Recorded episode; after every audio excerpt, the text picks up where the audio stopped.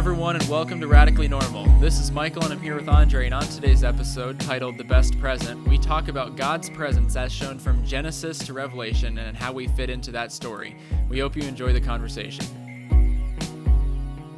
What's up, guys? I hope everyone's doing well. I hope everyone's having a really great week. It's been kind of tough for me. It's been a really fun semester overall.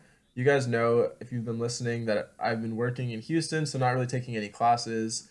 Um, unlike Michael, who uh, is about to have to take some finals here soon, I've kind of just been, you know, working and, and yeah, well that is well that is um, challenging in and of, in and of itself. Um, it's more relaxing than you know having to take tests throughout the semester and all that. But this next week, I'm actually gonna have to do my final presentation, so it's a little bit of added stress uh, this week that I'm not so much used to. Uh, but you know, it's refreshing to get to do some podcasting today and uh, actually, today was kind of a crazy day. Our our downloads like boosted way up. So thank you guys for like sharing and all that. Um, we're we're really excited about that and, and hoping you know that these conversations continue to be fruitful for you guys. Yeah, I totally agree. And I was going to say the same thing about the downloads the last couple days have been really high. And along with that, two people in particular shared on their, I think it was the Spotify wrapped thing on Instagram, and people are posting on social media, but they post about how we are in their top three most listened to and uh, I thought that was an honor to to even be on there with some of these great other podcasts that are much better than ours that I look up to, and so that was amazing. Yeah, man, I'm just you know I'm ex- really excited about that and excited about all of the uh, you know good work we've been doing here, and you know guys like you know keep a lookout for the end of the season. Um, just like last semester, we're gonna do a Q and A. So you know, if you guys have any questions you want to ask, semester, uh, send those. Are the in. people in for uh, school when they listen to our podcast? Oh man, I I, I definitely meant season. that that's my bad. That's my bad, guys. But yeah, just like last season, we're gonna have a a Q and A. Uh, so you know, ask ask any questions you have. Send those in uh, via email or Instagram or or whatever. Uh, you know, keep sharing the podcast to friends and family and.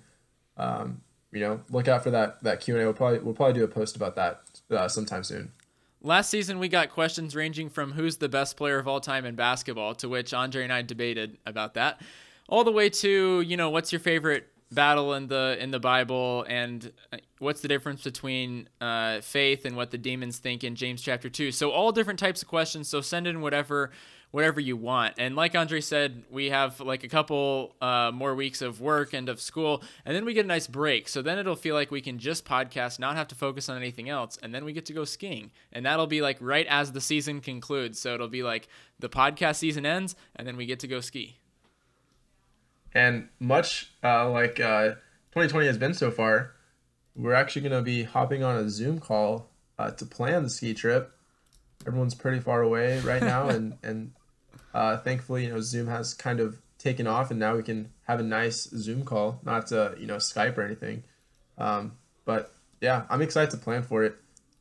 Yeah, I am too. And I think that one thing that's just interesting as we talk about Zoom and technology, you think about all the bad ways technology is used, whether it be uh, TikTok. Andre knows my disdain there, but it, whether it be TikTok or Instagram or Zoom, like all the potential uh, pitfalls of technology, there's also so many good things that God uses it for, and and just like anything else, God is reconciling things to Himself, and so God uses things for His good purposes. So whether or not Zoom was created for the church we I don't know the answer to that question, but God has been using it for His church and uh, has hosted a lot of Bible studies, different church things on it as well. So that is also cool. And now on Zoom, we get to record this podcast.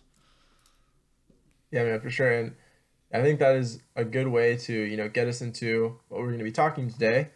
Um, as you guys know, we'll be talking about God's presence, and you guys have been following along with Instagram TV. Uh, we won't keep mentioning that we've talked about it uh, in that series, but a lot of these things we we have uh, kind of have been interwoven into um, our discussions on there. So we're excited to kind of you know put this all into one episode and talk about how we see God's presence from Genesis to Revelation, and then also how we fit into that and kind of you know to tie it all all together. Uh, so we're excited to to dive into that for this episode. Exactly. So to kind of introduce the idea of God's presence.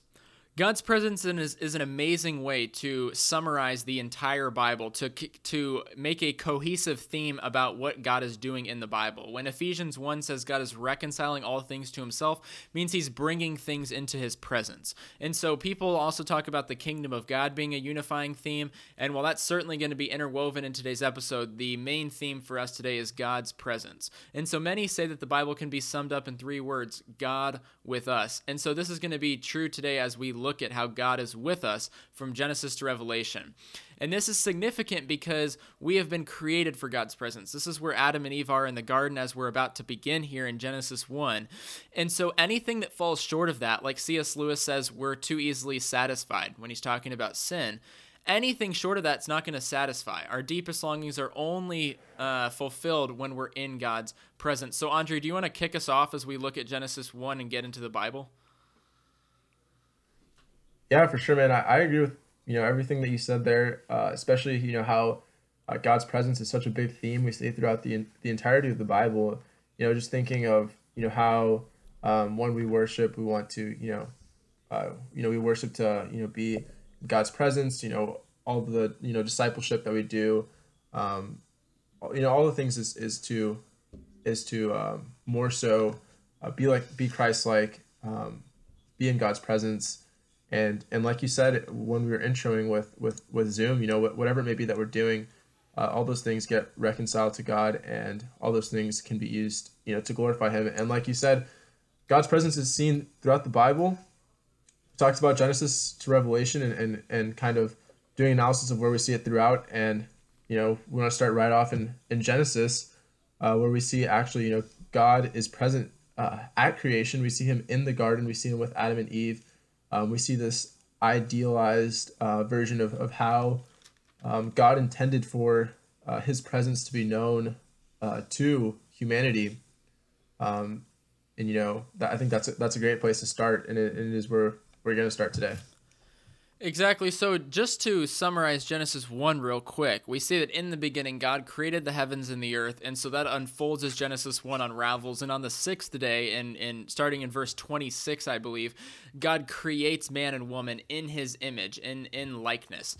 And so we see that that happens on the sixth day. In chapter 2, you could, you could make the case, is like a zoom in on the sixth day. So, God, uh, it, chapter 2 does begin with God's rest on the seventh day, but we see see that with the creation of woman, a man and woman, starting in verse four, we see that God is present with him. He breathes uh, into the man. He breathes into his nostrils the breath of life in verse seven. And so the tree of life, which we're going to get back to when we get to uh, Exodus and Revelation, the tree of life is in the garden. And in verse 15, it's the the Lord places the man in the garden. So Andre, would you mind reading uh, verse 15 for us? Yeah, for sure, man. So in Genesis chapter 2, verse verse 15, like you said, the Lord took the man and put him in the garden of Eden to work it and to keep it. Thanks, man. So, and, oh, go. No, no, no, you got it, man. You got it. Well, so the all I was gonna say with that verse is it's significant that he places him in the garden to cultivate, to protect, and so we need to understand where those verbs uh, appear elsewhere. So in the Hebrew, they only appear in one other place or one other descriptive uh, context, and that's when they're when we're describing the the role of the Levites or the priests in the tabernacle and the temple, which we're going to get into. And so in Numbers three, seven, and eight, it says that the speaking of the Levites, it says they shall keep guard uh, before the tent of meeting as they minister at the tabernacle. And so we see this idea that Adam is essentially like a priestly figure. And what happens in the tabernacle and the temple? Well, they're in God's presence. So that Eden is displayed as like this manifestation of God's presence, and it's like this early tabernacle or this early temple. And so, what's going to happen later is that the tabernacle or the temple is supposed to be like this miniature Eden, but right now they're completely in God's presence without sin. And I, I think it's it's it's really cool to you know kind of track that how we see here um, God's presence in the garden with Adam and Eve. See the deterioration of that, um, like kind of in, in your overview of Genesis with with Adam and Eve. You, you know, you talked about um, eventually what's going to happen is the fall.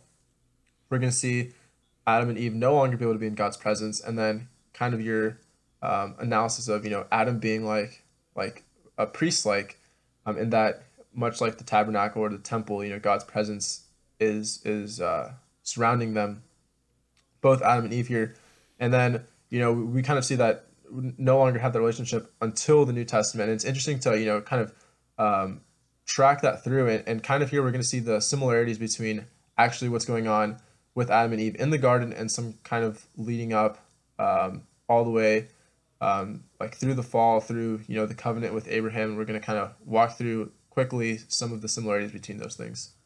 Yeah, so to continue some of the similarities, the the if you read in verse 3 so that they've just ate the fruit. Eve eats the fr- eve gets the fruit and gives it to her husband and so they eat and they sin the fall of man. And so in verse 8 they hear the sound of the lord god walking in the garden and so the same form that's used in the Hebrew to construct walking back and forth is the is the same idea that's used when when you're discussing God being present in the tabernacle in Leviticus 26 and in Deuteronomy 23. And so we see that in the same way God walks or is present in the tabernacle later, God's present here in Eden even in their sin. And so, what's significant, just in some sort of applicable thinking uh, sense, right here, is that in their sin, God is God draws near to them and extends the mercy. He doesn't he's about to cast them out due to their sin. They're still going to face the consequences, but God is still going to clothe them and God is going to be uh, near them and he's going to come to them and ask them questions that reveal the truth.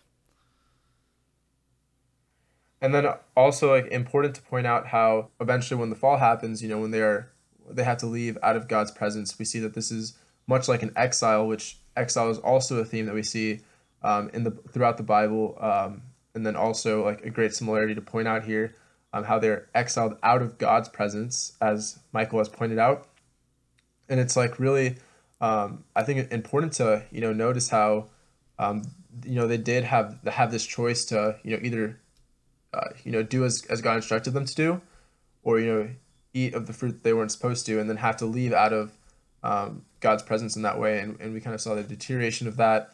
Um, as you said, you know, God still had mercy on them, He still clothed them. Um, you know, the relationship just wasn't the same after that, though.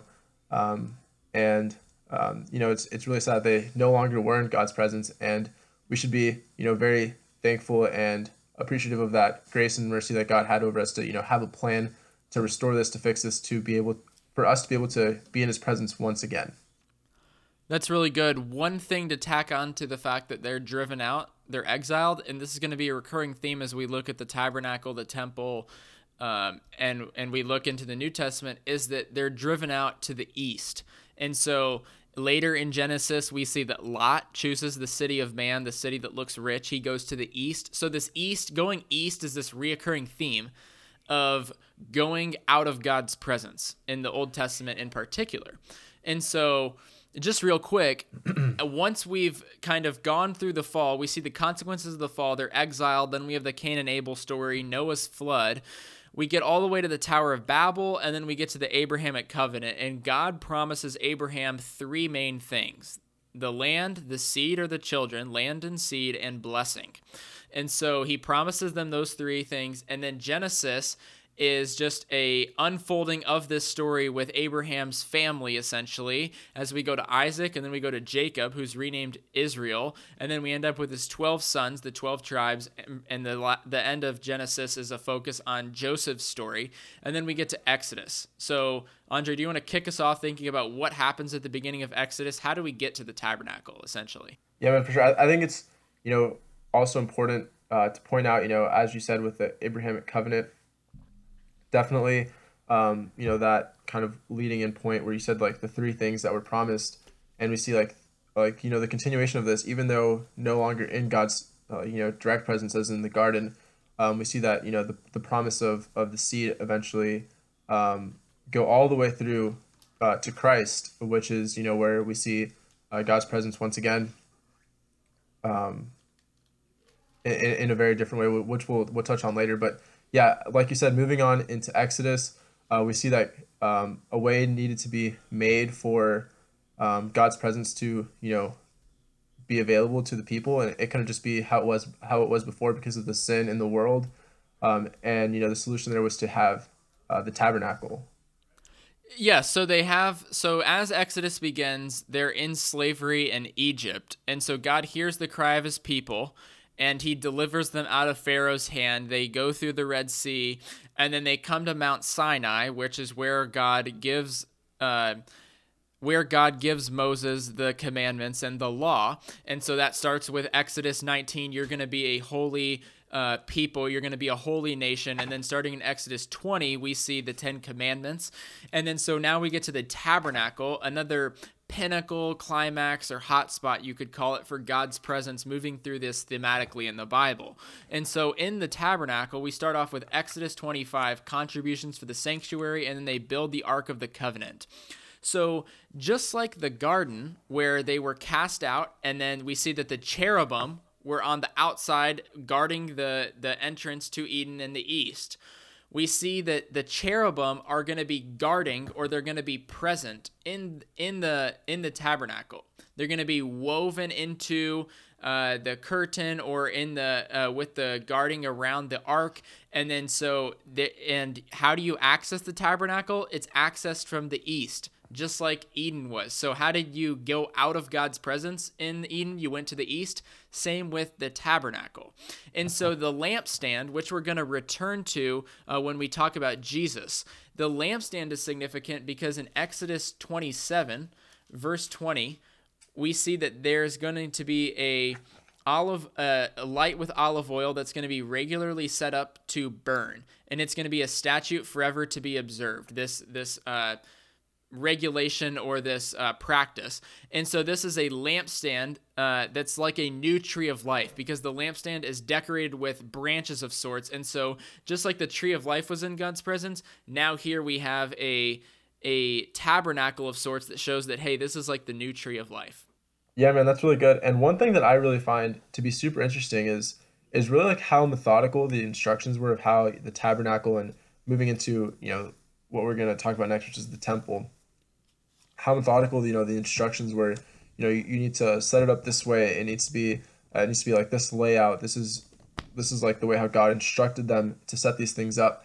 Um, I I think it's like it's super. Um, you know, you know, in, in the way that it was was just like such a majestic thing, such a methodical way that now um, you know man had to do to be able to you know be in God's presence. We see like they're longing for God's presence, as you pointed out, and it's so different how before we we saw um, like you pointed out um, God would was uh, like like you said um, the verbal form of walking back and forth in, in the garden.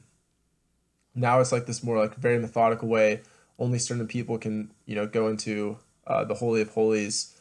Um, it's it's it's much different here and it's it's very interesting how how you know this is set up in my opinion. Oh it's super interesting and if you're having trouble picturing the tabernacle it's essentially like a moving house for God, but it would be worth Googling a picture, or if you have the ESV Study Bible, uh, there is an entire like two pages dedicated to just showing you what it looks like.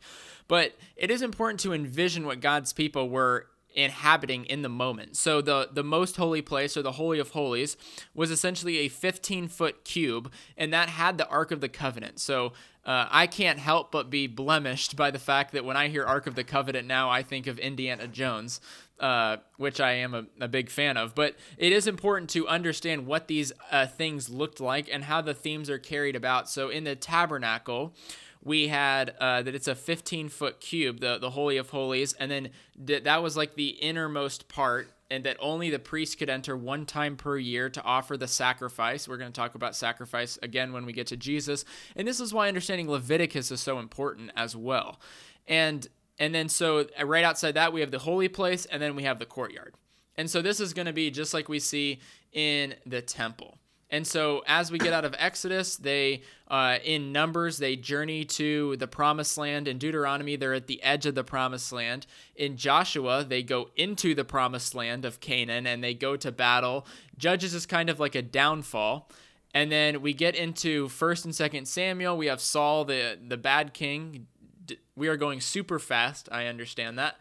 We get to David, the good, a great godly king. Uh, and then his son Solomon, the third king of Israel, reigns. And so David had wanted to set up a temple, and God said, No, your son is going to do that for me. And then so Solomon in 1 Kings 6 sets up this temple, or what we could think of as a permanent tabernacle uh, for God.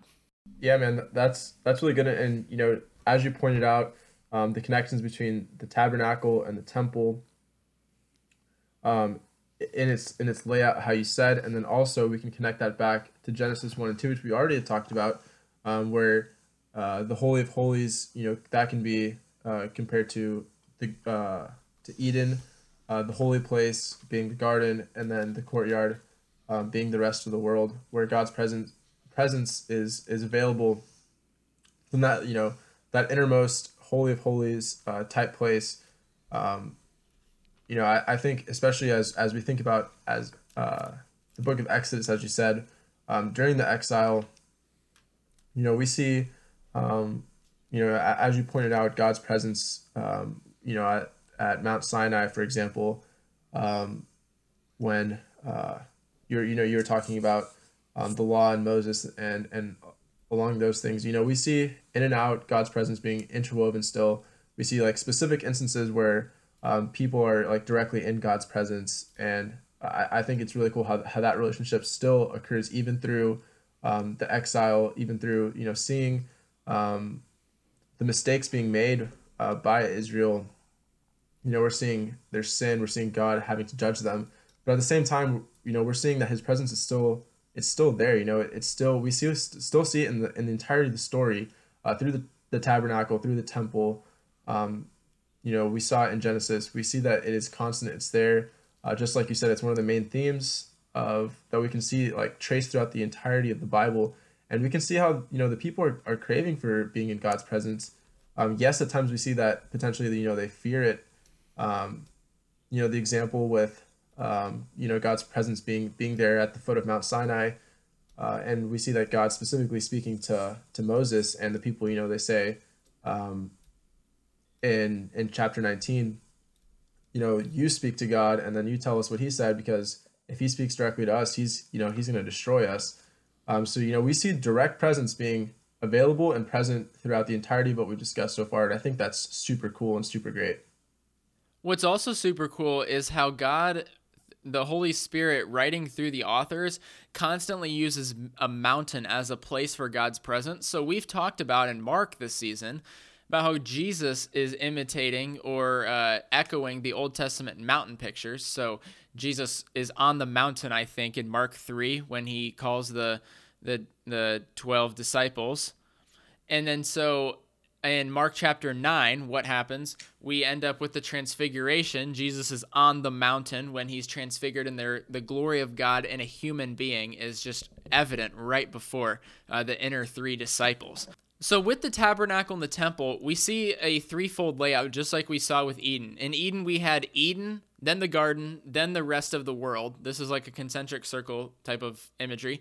And then with the tabernacle and the temple, we have Holy of Holies, Holy Place, Courtyard. And so Isaiah, who's a who's a gonna be a who's a prophet, and so we're gonna talk a little bit more about uh, the prophets such as Jeremiah and Ezekiel here in a second with the exile. But looking to exile before this, because Isaiah's around in the time of King Hezekiah, Isaiah prophesies about a coming Emmanuel, and that's what we're in the season for right now is Advent, God with us. That's Jesus's name, Emmanuel. And so in Isaiah 7:14, God prophesies about this. However, this uh, Solomon or David is a good king. Solomon follows in his footsteps, but then is led astray by foreign women. We see in First Kings chapter eleven, and then his son. Uh, Rehoboam and Jeroboam end up splitting the kingdom. The kingdom is split into Israel in the north and Judah in the south. And so, due to the sin in the line of kings, Israel in the north has basically no good kings the entire time in the split uh, setup. And Judah has about 40 to 50%, depending on how you count it, uh, good kings as the, as the line continues on. And so, God is God sends his people into exile as punishment for sin. This is the same punishment that God told them He would uh, send them if they did sin and not uh, be obedient to the covenant back in Leviticus and Deuteronomy. And so He sends them into exile.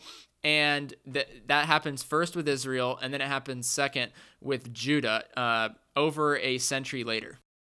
That's really good, man. And yeah, like, and as you know, you initially had said how exile is like just such a big theme, um, you know, throughout um, the entire entirety of the Bible. And you know, before we even started recording, you know, you you kind of pointed out how um, it's important that we talk about how it's even a theme still today.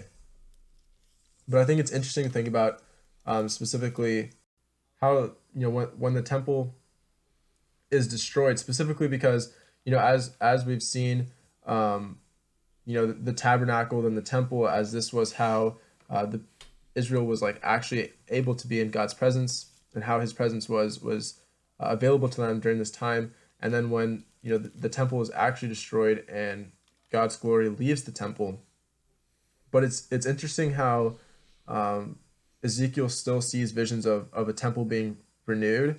And I think this is really cool because, um, you know, we still see his longing for God's presence. We still see that, you know, he has this vision that, you know, later on it will be renewed. Um, as if you, you know, if you've been following along with the podcast, later on with Ezra and Nehemiah, we see that, you know, the temple is, is restored.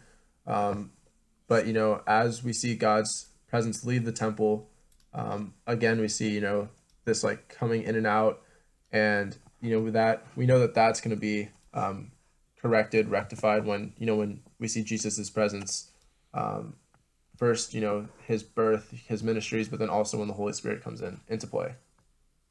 Andre knows how much I love Ezekiel and would love to do a long podcast season on it. So I want to make a couple other touch points with Ezekiel, uh, t- talking about exile and then getting into the New Testament, which is that we see in Ezekiel 10 a, pro- a prophecy about the glory of God leaving the temple. And we see in 33, when so in 33, Ezekiel's already been taken into exile in an earlier deportation. And then in 33 is when the temple is destroyed. And so then we see that the glory of God. It, it's not located to one spot. So what's significant is that in ancient Near Eastern culture, they thought a deity was basically located to just one spot and did not like rule sovereign over the entire earth like our God does over the entire cosmos.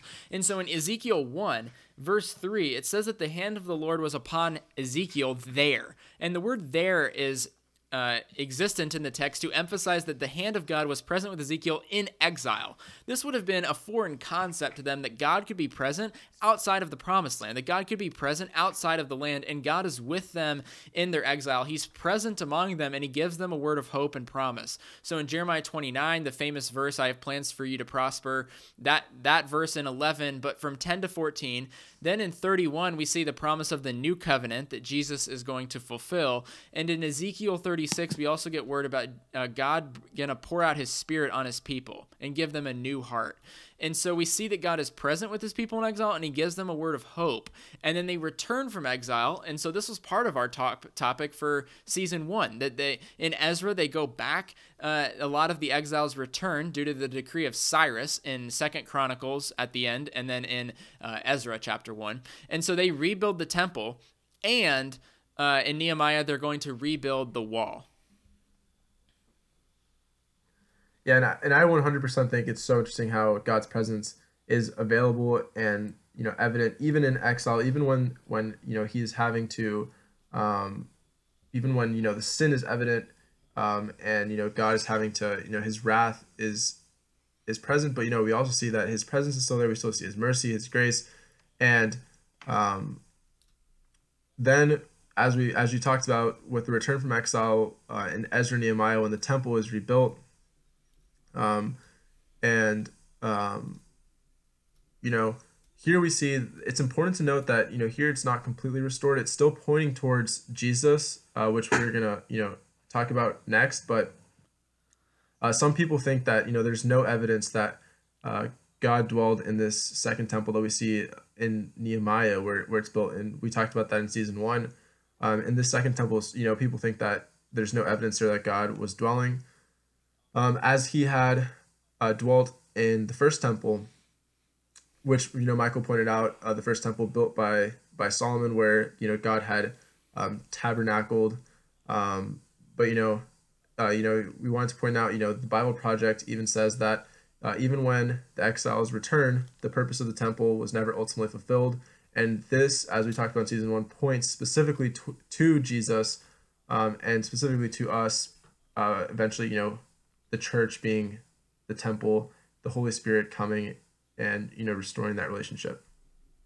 Exactly. So God has uh, prepared a remnant, and so they've returned from exile. There are faithful people, but who's the remnant of God? The remnant of God, the true Israel of God, ends up to be one person, Jesus Christ. So, like Andre said, the the temple was not fully restored and there's no king. There's no king david again. There's no solomon. There's no monarchy in ezra nehemiah. And so as we open the new testament we're looking for presence and we're looking for kingship. So we see in uh, luke 1 and 2 and in matthew 1 that emmanuel is born god with us. And we see in matthew 1 1 the book of the genealogy of jesus christ the son of david the son of abraham.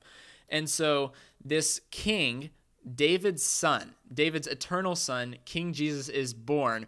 And so, Andre, do you just want to jump into real quick, like several points perhaps you might have on just like how Jesus is, is bringing the presence of God from the Old Testament into a deeper reality for the people uh, among whom Jesus dwelled?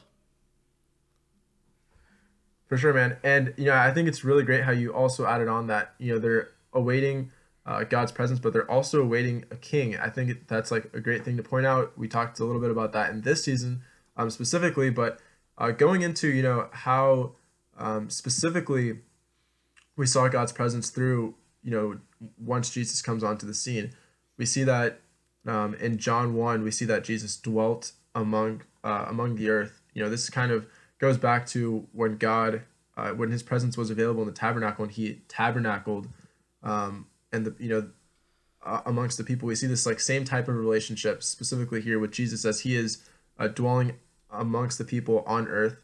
We also see that jesus is the light in john chapter 8 um, and think here back to um, the lampstand we saw in exodus as well as you know thinking back to the points we made about genesis. Um, and you know here we see that now we as believers are to be the light. Um, as we saw you know jesus first he is the light we also see, um, you know, the, the, relationship of Jesus being um, the new temple. We see this in John chapter 2, um, verse 21. do you want to read that one, Michael? And then maybe if you have any other points as well. Yeah, so in John chapter 2, we see that Jesus has just gone into the temple and he's uh, shown a righteous anger of sorts about what is going on in the temple, the commercialism that's going on. And so Jesus has basically said it's going to the temple's going to be destroyed and I'm going to raise it up in 3 days and he's talking about his body. So John says, "But he was speaking about the temple of his body." And then verse 22, when therefore he was raised from the de- from the dead, his disciples remembered that he'd said this and they believed the scripture and the word that Jesus had spoken. So Jesus is the new temple. And just like there was in the tabernacle and the temple with the bread of the presence in Exodus 25, Jesus is the bread of life. And so, understanding some details of the tabernacle and the temple helps us appreciate just all the more who Jesus is as the Messiah because in the Holy of Holies, there was a mercy seat. And so on the Day of Atonement in Leviticus 16, that's where this is explained, the high priest brings in the blood of the bull and sprinkles it over the, uh, the mercy seat to make atonement for Israel. And so what does Hebrews 10 say? It says that we enter God's presence because Jesus' blood has been poured out. It gives us a clean conscience. And so it's ultimately Jesus' blood on the mercy seat inside the Holy of Holies, and that's the ultimate sacrifice for our sins. That's really good, man. And then, you know, moving on from Jesus and then into, you know, what what happens next, we see that um, as we've we've talked about, you know, the ascension, uh, what happens right before that. Um, Jesus, you know, tells the disciple now the helper is coming, um, and that is the Holy Spirit. And I think it's really cool that you know throughout this whole time we've seen the tabernacle, we've seen the temple, we've seen Genesis, we've seen um, exile as a big theme throughout, um, but we've still seen God's presence interwoven through all of that, and then we got to see Jesus. Um, we got to see Him in His kingship. We got to see God's presence again, um, uh, tabernacling um, amongst the earth, and now we get to see the Holy Spirit, and that is just super great because now it's this constant uh, presence of God that we have uh, continuous access to, um, that we can, you know, we have the Holy Spirit available to us now. And as Jesus said, this is going to be better for you guys. Um, so, do you have any more points about how we, the church, are now, um, you know, the embodiment of the temple. I'd point two ways. One, it well, I guess three. One is our uh, episode on the ascension and how that relates to today with pa- Dr. Patrick Schreiner. The second is uh, going back to our IGTV episode on Pentecost and how God now indwells believers via the Spirit. And the third is I just want to read two verses. So in 1 Corinthians 3 16 through 17, Paul writes, Do you not know that you are God's temple and that God's Spirit dwells in you? If anyone destroys God's temple, God will destroy him, for God's temple is holy, and you are that temple.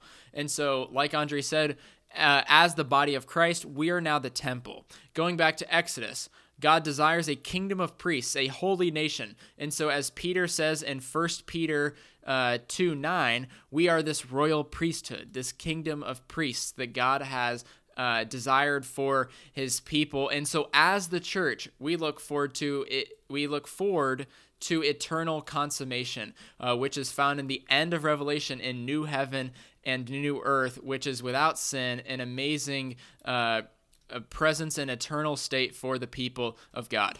That's really good, man. And as we look, you know, to new heaven and new earth, you know, that is as we talked about uh, when we when we uh, touched on the Advent season, looking forward to uh, what is to come and an expectation of new heaven and new earth. Uh, we see a tremendous amount of of times where in Revelation we see, you know, looking back towards Ezekiel, looking back towards um, Exodus and Genesis, and we see all the like the same connections that that we could you know trace um, from Genesis through the tabernacle, the temple, uh, through Jesus, and we know that that's what that's what we are uh, looking looking to as we are preparing for this episode. Uh, you know, Michael uh, pointed out to me it's important to uh, talk about how even now we are still um, in this sort of exile where we are still waiting um, for the restoration of how things were when God was when God's presence was um, in the way that it was in in the garden, and we are still waiting for for that to be corrected. You know, now we we still don't have that same relationship, and we are longing and expecting for that um, to happen one day, and that is how we can um, appreciate how God's presence is still working through our own lives now. That's awesome, man. I just want to tie off some key themes real quick. So in in uh, Ezekiel 47, 1 and 2, we see that a, a, river flows out of Ezekiel's eschatological or end times vision of a temple. It flows out to the east, and there's a river that flowed in Eden, and there's a river of life in Revelation 22. And what else? All what else is there? There's only one tree now. In Revelation 22, we see that there's a tree of life. And so we see that this is connecting back the imagery of the tree of life in uh, Eden and in the tabernacle and in the temple with the lampstand. And so this end time temple of Ezekiel faces east. It's on a mountain, just like Eden was. Uh, uh, symbolically illustrated to be. And then, just like in the Holy of Holies, I said it's a 15 foot cube. If you read Revelation 21, heaven here, the eternal state, New Jerusalem, is a cube. It's shaped like a cube, like the Holy of Holies. So, what is God's eternal state for his people? This is awesome. God's eternal state for his people is that it's a cosmic Holy of Holies. The Holy of Holies is a is not just in one specific spot that you go into once per year. It's the entire eternal state with God. And it says in Revelation 21, uh, I saw no temple in the city, for its temple is the Lord God. And so we're in God's presence in an eternal, holy of holies, the eternal promised land. And that is, you know, what we're all looking looking forward to and in expectation of. And that is, you know, where we find ourselves today. Um, and you know, I really really love this episode. I don't really have anything else to add. Um, we went a little, we went actually a lot longer than we thought we would, but for sure, I think that it was, I think it was important to you know track God's presence from beginning to end and really make those connections uh, backwards and forwards and seeing how it all ties together and how um, it is so vital for us to understand uh, how we are still in this story right now and how we can look back to um, the experiences of Israel back to the themes of exile and appreciate and under, understand more so God's mercy, His grace, His presence uh, dwelling amongst us now through the Holy Spirit, and looking forward to the eternal fulfillment of the uh, promised land, but in the state that we are, you know, looking forward to, in the state that we want, as as God intended it to be. That's awesome. I just want to give a little bit of credit where I feel like I've learned so much. Uh, if you're looking for more, T. Desmond Alexander, G.K. Beale, Jim Hamilton, and so many others have uh, incredible uh, resources on this topic. Uh, they have really helped us uh, see what the Bible's talking about when it comes to God's presence. And so when it comes to God's presence in in three words again for the Bible, God with us. God's with us from Genesis to Revelation. We find ourselves in God's story. And for believers in Christ, as Peter says, we are elect exiles. And so, in that, we are journeying, uh, looking forward to the day when God uh, reconciles all and we get to spend eternity with Him in that eternal temple. So, uh, thank you for joining us for our 44th episode where we talk about God's presence. And uh, we hope you guys have an amazing end to the week. In our 44th episode in about 44 minutes.